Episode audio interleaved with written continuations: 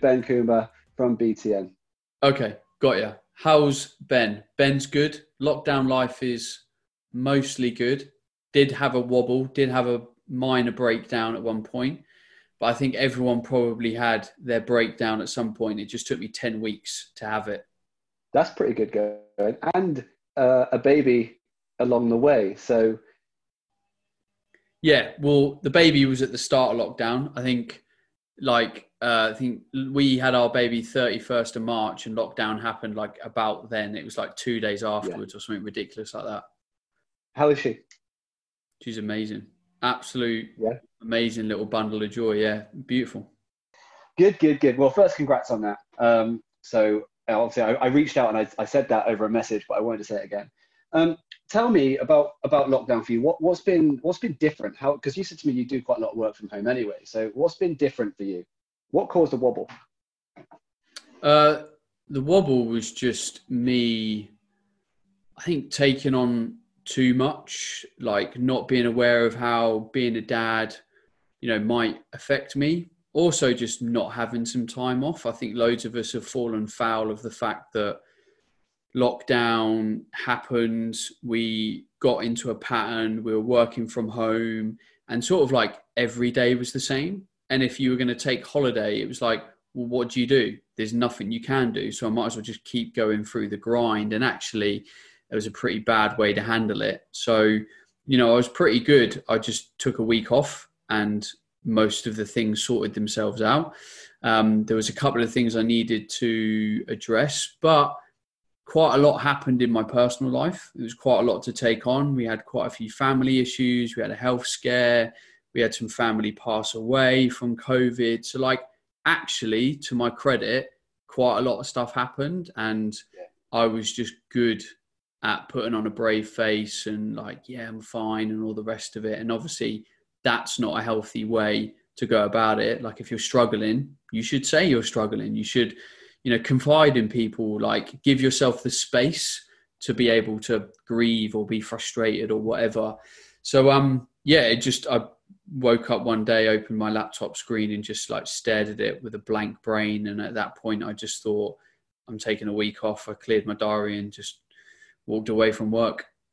Good for you. Do you know what? That takes a huge amount to, to do that because it's, like you said, it's so easy for us to just go, I'm just going to battle on. Hard work prevails and I'll get it done. And it's so easy to fall into that mindset, especially when you work for yourself. Mm. Oh, definitely. Um, but, you know, you've got to, you know, hopefully we learn from these situations and you've got to have the future foresight to say, you know, every couple of weeks I do need a day or two off. I do need to recharge. Um, so lockdown, I think, forced a lot of people out of their normal pattern, and hopefully, it's shown us what we need in the future. I personally go on holiday like every two months. So whether it's abroad, go down to Cornwall, or work takes me abroad. So I usually have that natural like breakup of flow. But because of lockdown and having a baby, I just sort of got into this daily routine and just bit me after 10 weeks. Yeah. yeah. Well, fair play. Getting 10 weeks is good. It's, you it's, it's an interesting, I think the, the process, like you said, of lockdown seemed to be first two weeks, let me have a massive panic about how I replicate what I've been doing uh, now and how I managed to do that and, and um, keep going with how I was going. And actually, it's a whole new normal. So you should have to rethink how you deliver things and how you converse with people and what your timings at work might be and all that sort of stuff. But too many of us just went, I'm just going to keep on plowing on. Um, was exactly the same process I was already doing. Um, but it's, and I think it's also easy to forget that because maybe most most people, um, particularly early on, weren't touched by the issues that were going on. It's very easy to forget in your household that there is a massive global pandemic going on and people are losing their lives and it is something that needs to be addressed. Um, so i've heard so many people that have been oh i can't do this or i can't do that and i can't go to the gym. And and yet you're forgetting why. Mm. well you know i mean? yeah yeah. Well things are easing now so hopefully life will get back to some semblance of normality so we'll see how that will truly affect the fitness industry as we go through the next sort of three to six months, I think will be quite interesting. Um, you know, I still think it's going to affect a fair amount of people. I know a lot of people are making do and you know hacking the system, but you know, gyms are going to go, get open. It's going to be far from ideal. It's not what people are going to want. You know, so I think it's a fascinating time for fitness. Yeah, I agree, and I think we we'll have to overcome and like adapt to what the environment is. But you know, I was thinking the same thing. You know, I think was it yourself you said about the the restrictions being hundred square foot um, per member that's in the building for for fitness facilities. That's one of the things I read that jumped out to me. So you think about your small hotel gyms or PT studios. It's quite an ask um, to remain safe. Quotes um, with that sort of restriction in place. So I think places are doing their best, and and it will be interesting. But I think a lot of people are going to have to figure out how exactly they're gonna gonna move forward. But we will. I'm sure we will. Mm.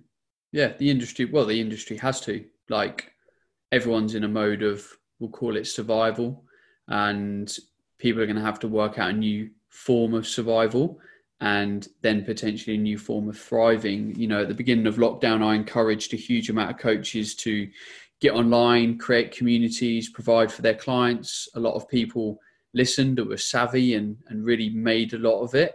And then some people, and I'll be honest, you know, I think the industry will whittle out some of the the people that aren't good enough at coaching, which aren't adaptable. And I think maybe people that are in that situation do need to, you know, just question the quality of them as a coach because ultimately if you're a great coach and you have great clients, they should be following you. They should be doing stuff. And that's kind of what I've seen. But also the coaches that I tend to have seen struggle are the ones that have not in the past been as business savvy. And that is a shortcoming of the fitness industry as a whole. Coaches are not taught enough and don't proactively go and learn enough about business because when you're self employed, well, it's down to you. If you work in a gym, you know it's still there's an element of it's down to you. So business co- skills are important coaching skills are important communication skills are important understanding behavior in change environment. All of these skills go way beyond like your level three and all of that stuff. Do you think a lot of that is learned or do you think some of it is innate? I think some of it is of course innate but it can all be learned. Can all of those skills be learn to, you know, a level where you'd sort of really stand out in all of those skill areas? No. But do you need to? No.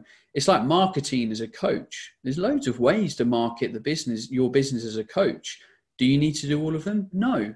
Do the marketing approaches that go well with your skills. So if you present yourself well and speak well, then it might be great for you to get on video and do social media or go and do local talks or network. But if you're not good at that and you're good at the written word, then maybe have like an email list or maybe write letters to local businesses or maybe like it just doesn't matter. There's skills out there that everyone can use, but you're going to have to get the basics right when it comes to running a personal training business. Like there's fundamentals you can't skip around if you want to thrive as a coach rather than just survive. So there's a lot of people that aren't making their business work or for whatever reason lose interest, become frustrated, etc. Um, so there's a lot to unpack there, but I genuinely believe if you become great at your job, you get results and you're earning well. If you're doing a good job and you're enjoying it and you're getting well remunerated for that work. Yeah, yeah, yeah. And I mean, we've obviously we've you've been doing this a long time. I've been doing this a long time and you go through different phases and different um, whether you work at a club as a pt or an instructor probably you know when we both started it was mainly instructing. Um, and then you kind of move through the chain and maybe you go self-employed and, and whatever. Um, but there's there's so many i was talking to students today about the business side of being a pt and what the options are. And you know in terms of of the main options you've got the health clubs and then you've got um, private studios and you've got online and you've got one-to-one and you've got in-house and so on. Um, what was your journey in that in that sort of process? What did how did you start and get to where to you know, obviously it's a long journey but where you got to now? Yeah so i'm 34 i started as a self-employed personal trainer when i was 20 i probably took the hard route. I ended up going self-employed in a PT studio, but that's because I had a friend who uh, started up a studio after becoming frustrated with the commercial gym business, wanted to have his own space. So he offered me a job because I'd literally just done a load of PT courses. And initially, I did PT courses because I wanted to actually just train myself better because of my journey of going from obese to slim. And it was him that then said, like, you know, why don't you come and work with me? You've got the skills. I like you. I think your values and ethics are in the right place. Like, come and work for us. So I worked there for nine months. Like, I did okay, but I was, to be honest, kind of too much just enjoying training and just sort of like, you know, like just being a fitnessy guy. And, you know, my marketing efforts were pretty slim. Like, I put out a leaflet in the local businesses and I'd network a little bit, and that was kind of it. Like, I, will be honest, I didn't put in enough effort to complain that I had not many clients. Um, after about nine months, I started to get itchy feet. I felt that my career would and could advance itself quite quickly. I wanted to experience life. I lived in a very small town, and fitness wise, there wasn't a lot happening. Like you had sort of like two major gyms at the time, like two studios. That was it. That was the fitness industry in my town two, uh, 12 years ago, 14 years ago. Um, so I went to uni, studied sports performance and coaching. And at that point, I just went all in to like fitness and learning. I worked in pro sport. I coached kids while I was at uni uh, as a as a part time job. I worked as a personal trainer in a fitness first gym. I ran health and fitness retreats because I applied for a job to teach them and I got it. So I ran retreats in like Portugal, South Africa, all sorts of places. And then in my second year of uni, I started my first online business. So that would be when I was 22. And I did that because I saw an email go around in the uh, university ecosystem. And I sort of went and had a chat. And I'd kind of had this idea about just doing something different. I didn't really know what that was. I was just open to ideas. And I went into the business center and they were like, all of that fitness stuff, why don't you do it online? And I was like, hmm, yeah, that's maybe a good idea. And obviously, like 13 years ago, that was pretty novel. Like, not a huge yeah. amount of people were doing it. So that then made me catch the bug. From the age of uh, so 22, that was to like 26. I always maintained being a part-time personal trainer. That was like my bread and butter job. Did a couple of boot camps, did a couple of one-to-ones, and always worked like 15 to 18 hours a week. But on the other side of it, I was always doing the online. I was building it, da, da, da, and then it was like 25, 26 years old, I started to really make a dent online, started to start to write for men's health, started to get a number one rated podcast, then moved um, full time into coaching online, which was what originally BTN was. And then in 2013, it became an education company when I decided that I wanted to make a bigger impact in the industry and teach trainers and stuff and then I entered into the supplement space in 2016. So, you know, people might look at me and go, "Oh, you know, you've achieved some great things, you've done loads of stuff," but I've been in the industry like quite a while. When you commit to an industry and you commit to personal development all the time, like you're gonna get to a good spot. Like I've consistently applied a lot of effort and I've got to a fairly decent place, but I've got skin in the game. Yeah, that makes sense. It makes perfect sense and and the thing is you need to you've been honest along the way of actually i didn't put effort in there. That's why it didn't work. And it's easy to blame the gym or to blame the environment or the clients or it's not a busy place or whatever. Um, but it's a case of sometimes going hmm, what am i doing that's not making sense and not working for me? Um, and always trying to rectify that. So it's, it's, it's about being able to be honest with it how do you go about like goal setting? Because I'm assuming you started the online business, you had no idea you were going to end up educating and opening a supplements company. So how do you, do you just recognize opportunities and go, yeah, I'll do that? Or is that always in the plan? I think it's a mixture. I think you've got to have uh, something that you're working towards, but you've got to be open to opportunity and change because you just don't know what's going to come along. You don't know who you're going to meet. You don't know how the industry is going to change. So, like COVID, I can imagine it's made some people think differently about their business. I can imagine it's made some people go online and go, actually, quite enjoying this online thing. I'm quite enjoying doing virtual classes in my garden, you know, with my dog.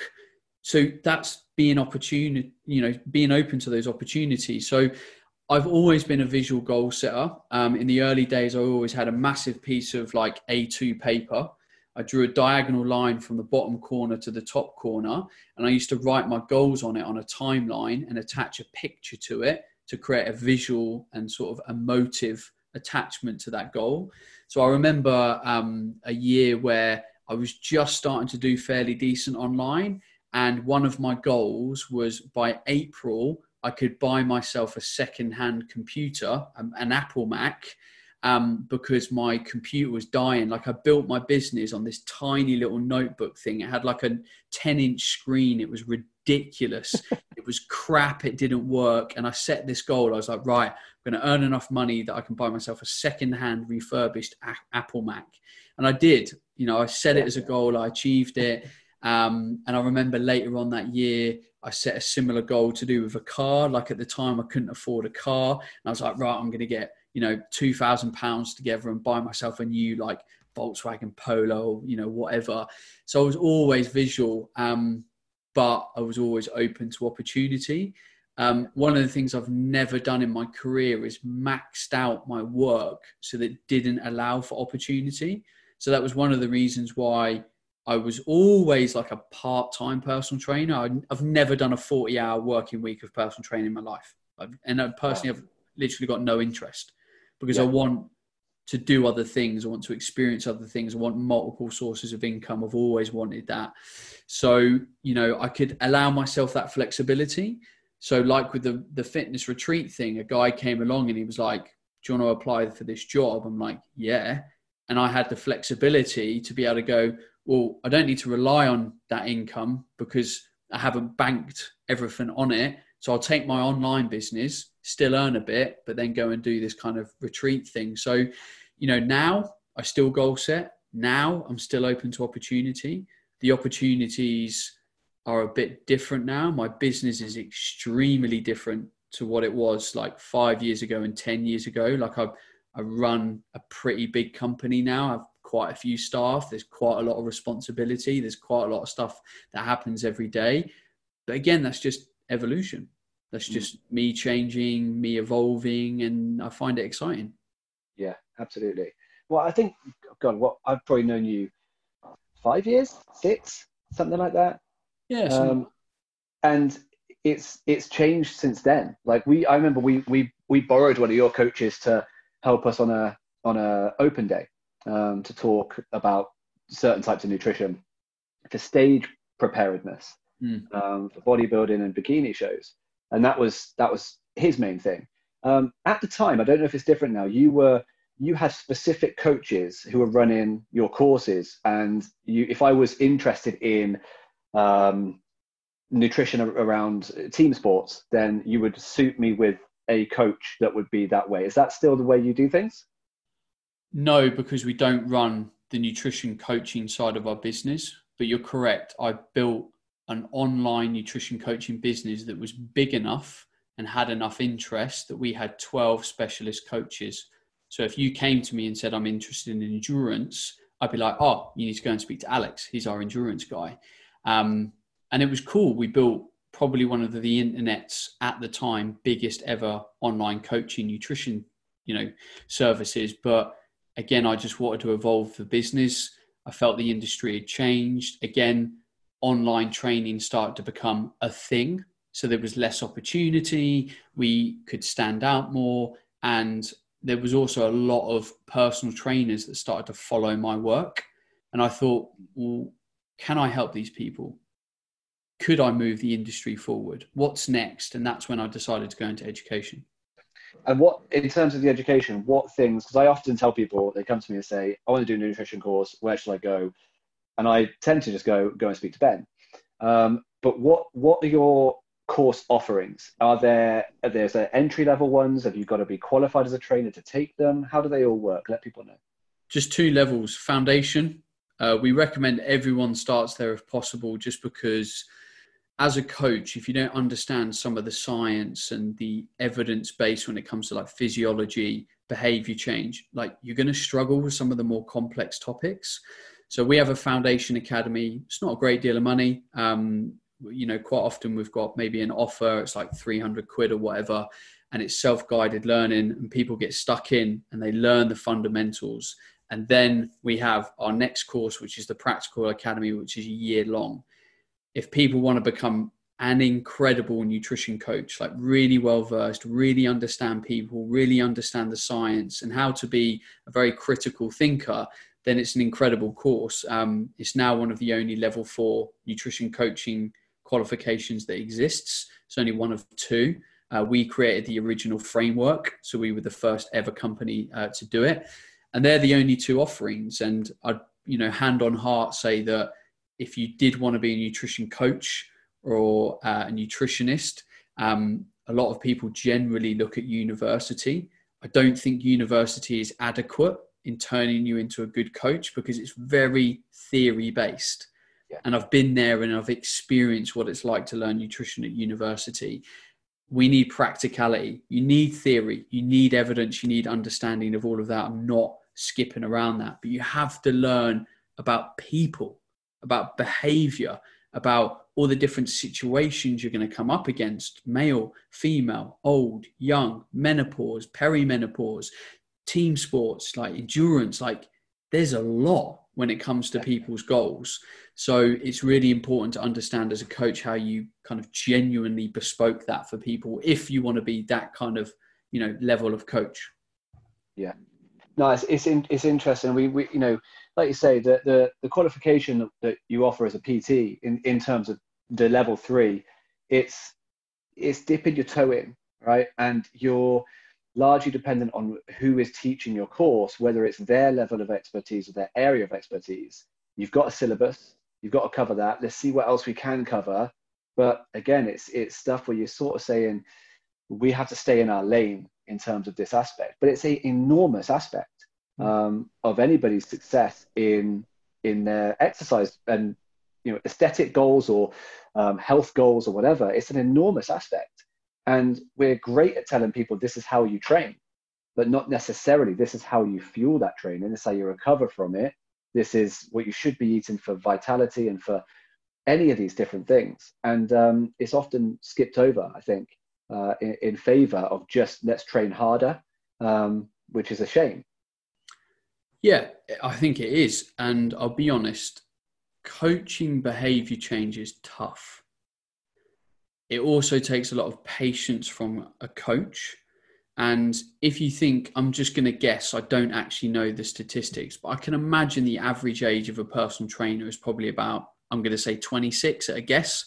Like you walk into most commercial gyms, most trainers run 30, you know, if not under 25.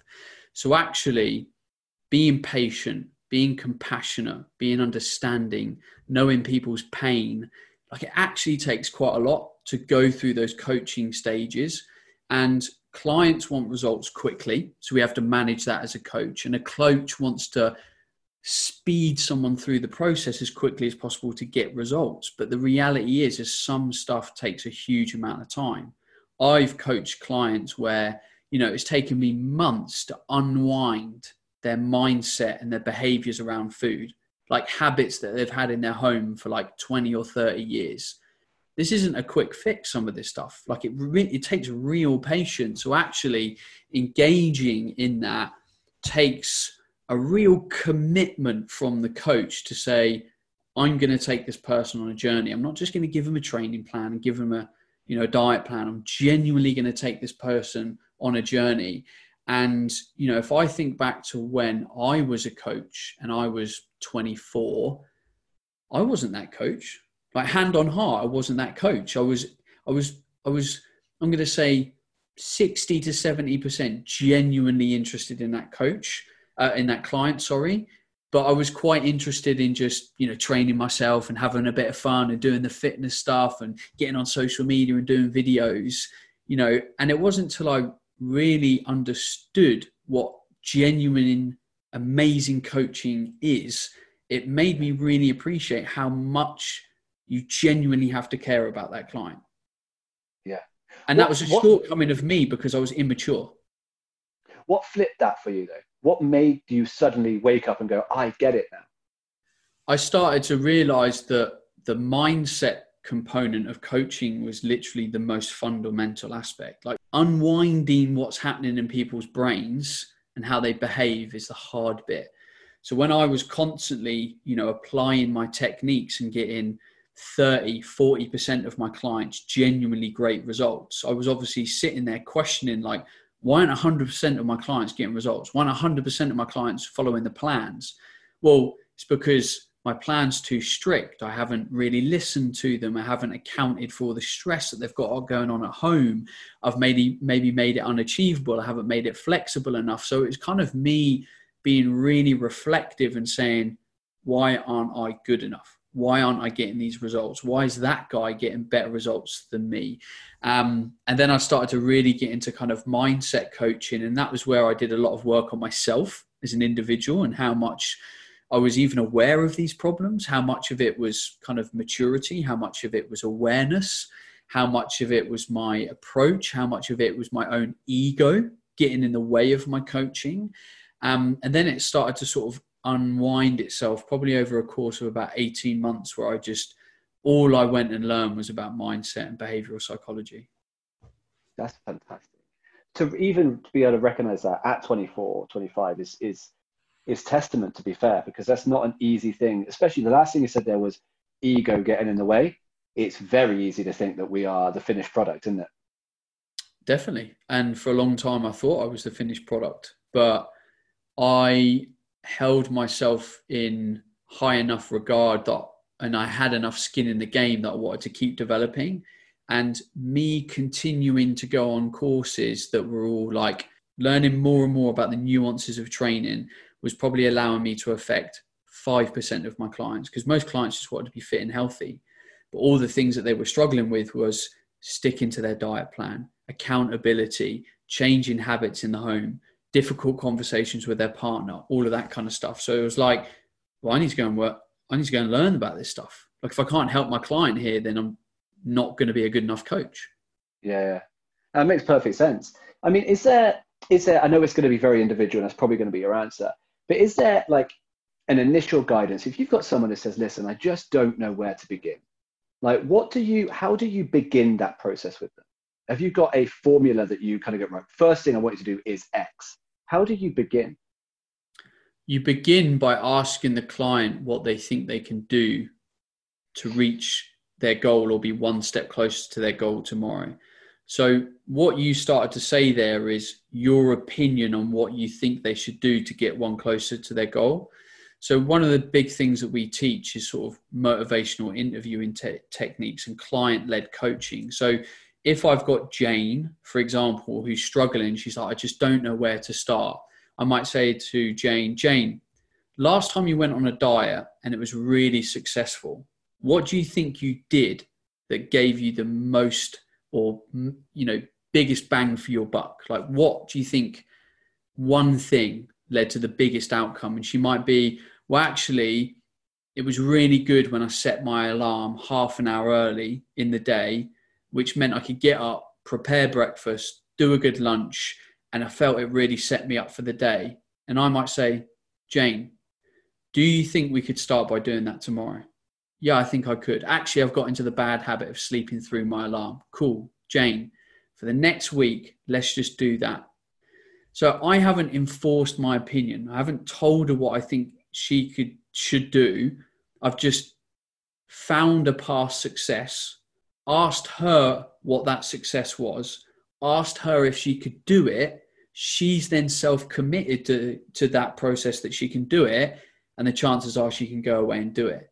And it's just one change that will probably lead to another three or four positive other behavioral changes better breakfast, better lunch, better motivation, and she'll probably inadvertently fill up a two litre water bottle to take with her that day just from setting her alarm earlier.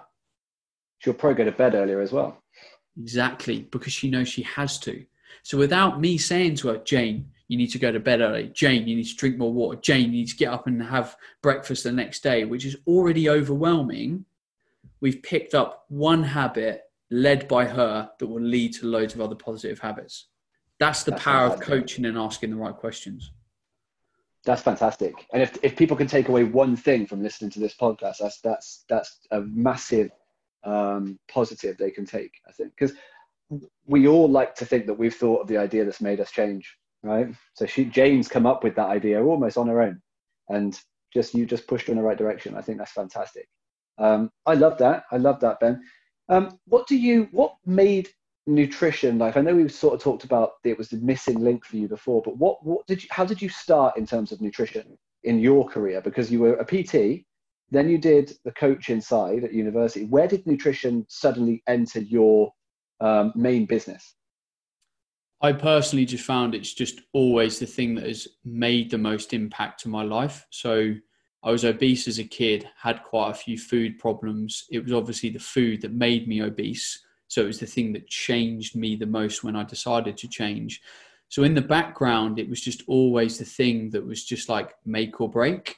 So I think as I started to learn and I started to go on these courses, it just reinforced the fact that nutrition was just such a massive, massive component of this.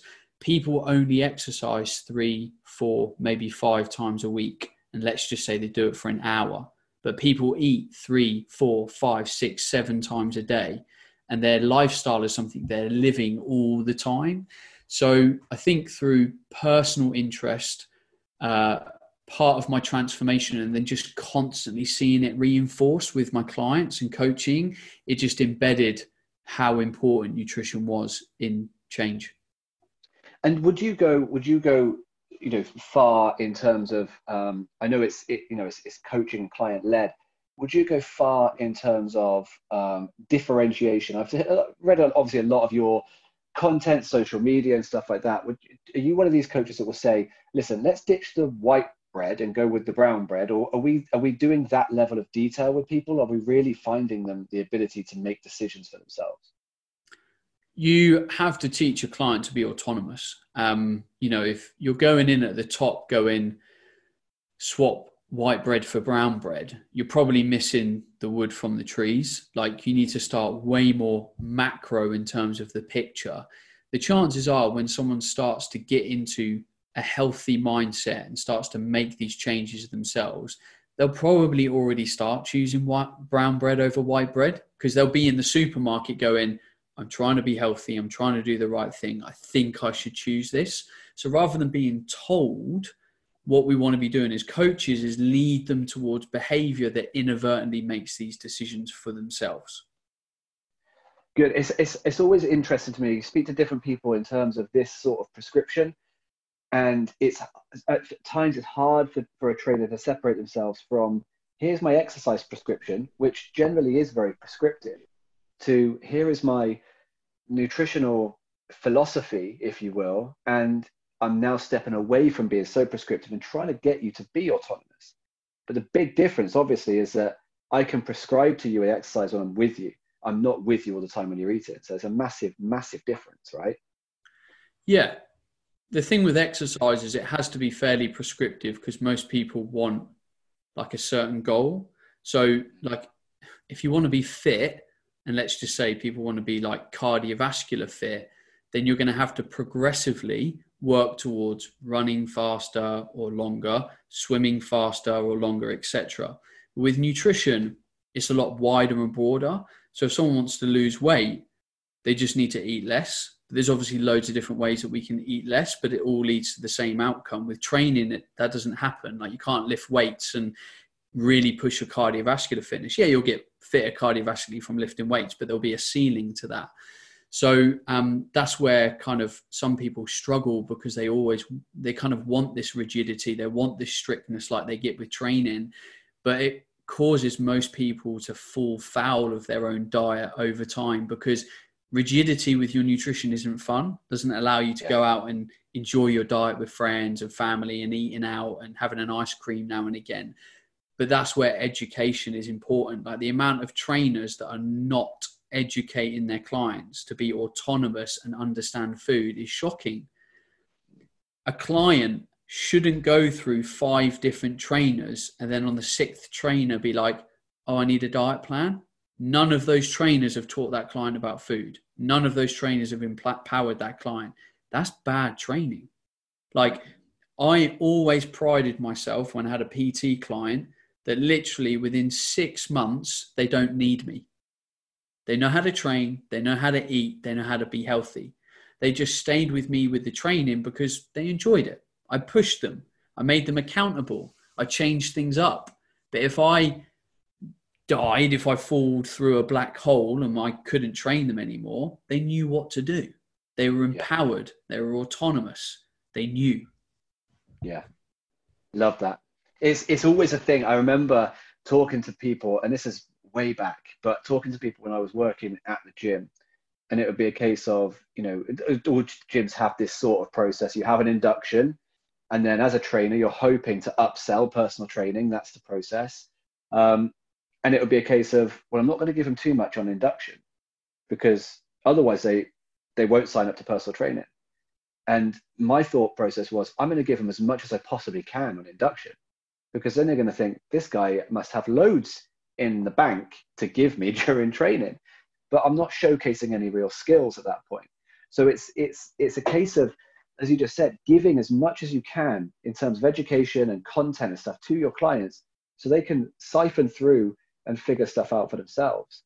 Um, and it's super valuable really really valuable. And that's a process i think we need to to go through more instead of of kind of making people need us and require us make them want to work with us instead of of needing to. It's good. It's like McDonald's walking up to you and trying to say, "We want to show you how incredible our Big Mac burger is, but we're only going to let you eat the top bit of the bun." You just got to imagine that all the rest of it is incredible. Trust us, honestly, this burger is incredible. But you just got to believe me by tasting the top bit of the bun.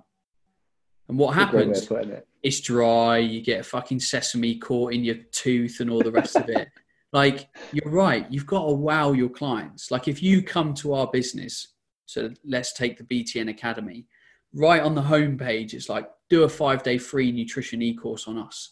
And it's you get amazingly detailed, well executed, brilliant videos that give you an insight into our knowledge and how you could change with us you know, we haven't hidden anything. We haven't gone, all. you know, only given 30% of the information. We've given you all of a small percentage of what you could learn with us. Yeah. If we don't do that, you won't see that we're incredible teachers, that we teach incredible things.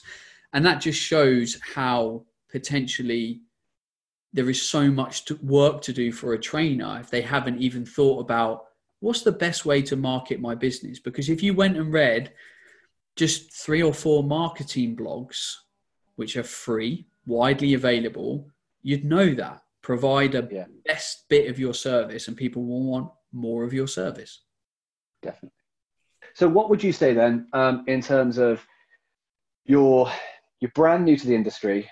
What is what is your top kind of tips for a new trainer? What should they be really focusing on doing if they want to be successful? What would be your top tips for their career? Go and get a mentor. Go and find, so let's say you join a gym, let's just say it's any commercial gym, and there's a trainer there that's been there for five years. He's got a full client list, he's a great guy or girl, like they know what they're about. You know, you already know they're good. They've been there five years, they've got a full client list. Go to that trainer and say, look, dude, I'm new to this industry. I'm fresh faced. I want to be a great trainer. I can see that people in this gym respect you. Like you've got a full client list. I think you're brilliant. Can I hire you for one session every fortnight or one session a month? And one session, I'd love to shadow you with your clients. I'd love to learn what you do. And then the other session, can you tell me how to improve? Tell me what you've done. And most people should be open and willing to do that. Like, unless they're insecure as a coach, they shouldn't shouldn't see you as a threat.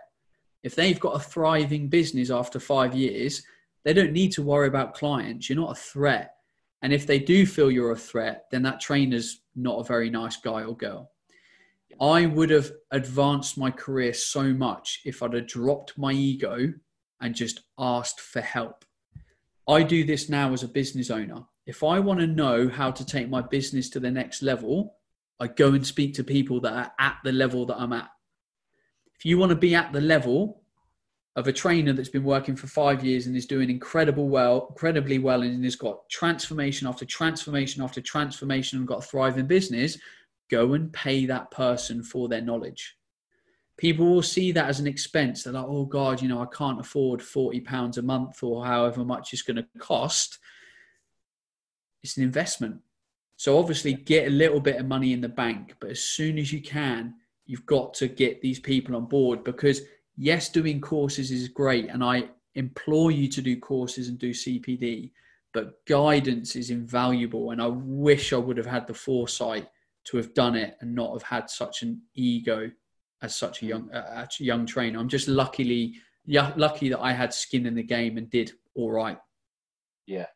Did you find then that the industry, when you were doing that, was did you find it was less like you people were less likely to to give guidance and to offer advice and help to younger trainers? Yeah, I think culturally it has shifted quite a bit. I think mm. um, the mindset is a bit different. Don't get me wrong, it still exists. I still know plenty of gyms where it's dog eat dog, everyone's out for themselves, every client is up for grabs. Personally, I'd hate to work in a gym like that and I'd try and leave a gym like that. But there's lots of gyms out there with great gym owners, great gym managers. You know, they'll push you and support you. Um, so try and find those gyms. Like, if it was me, I wouldn't join any old gym. Like, I do my work. If you've got the mindset where you want to be the best, the chances are most gyms will fight to have you as a trainer, even if you're fresh faced.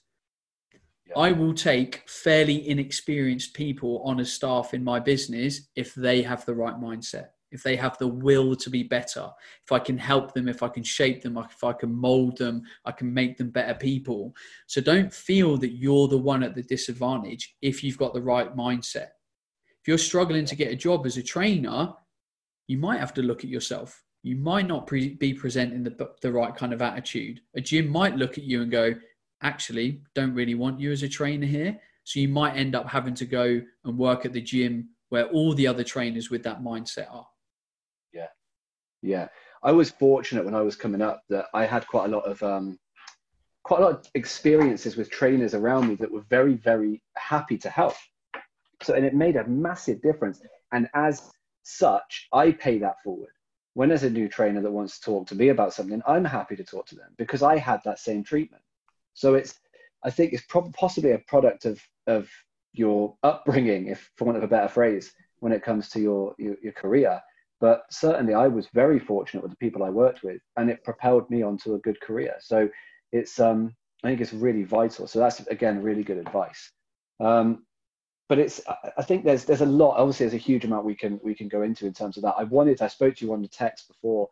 I if wanted not, to talk to you. Just just but, before you do go on, um, if not, give your time away for free and learn. So if you're on your level three PT course right now, but you're working full time in a bar or doing admin or whatever while you do your training, go and work in a gym two nights a week for free and observe. Go and watch incredible coaches do what they do and be a sponge to it, but give something to allow you to get that opportunity. Yeah. No good gym manager is going to deny you the chance to walk the floor for free um, no if you're showing willing, um, for sure. Um, yeah, good advice. So, Tell me then, because I asked you questions before about, particularly obviously with COVID, um, and this was a little while ago, but also in terms of um, like gut gut health and bacteria and immunity. So I've read bits and pieces about COVID that suggest vitamin D is a really important um, addition in a diet uh, or in addition to you. So um, in, in, in the help of, of looking for, for additional immunity to things, what sort of research have you done, if any, um, to do with that and also the gut? Because obviously the gut is you know a, a, key area when it comes to health and, and wellness and immunity as well.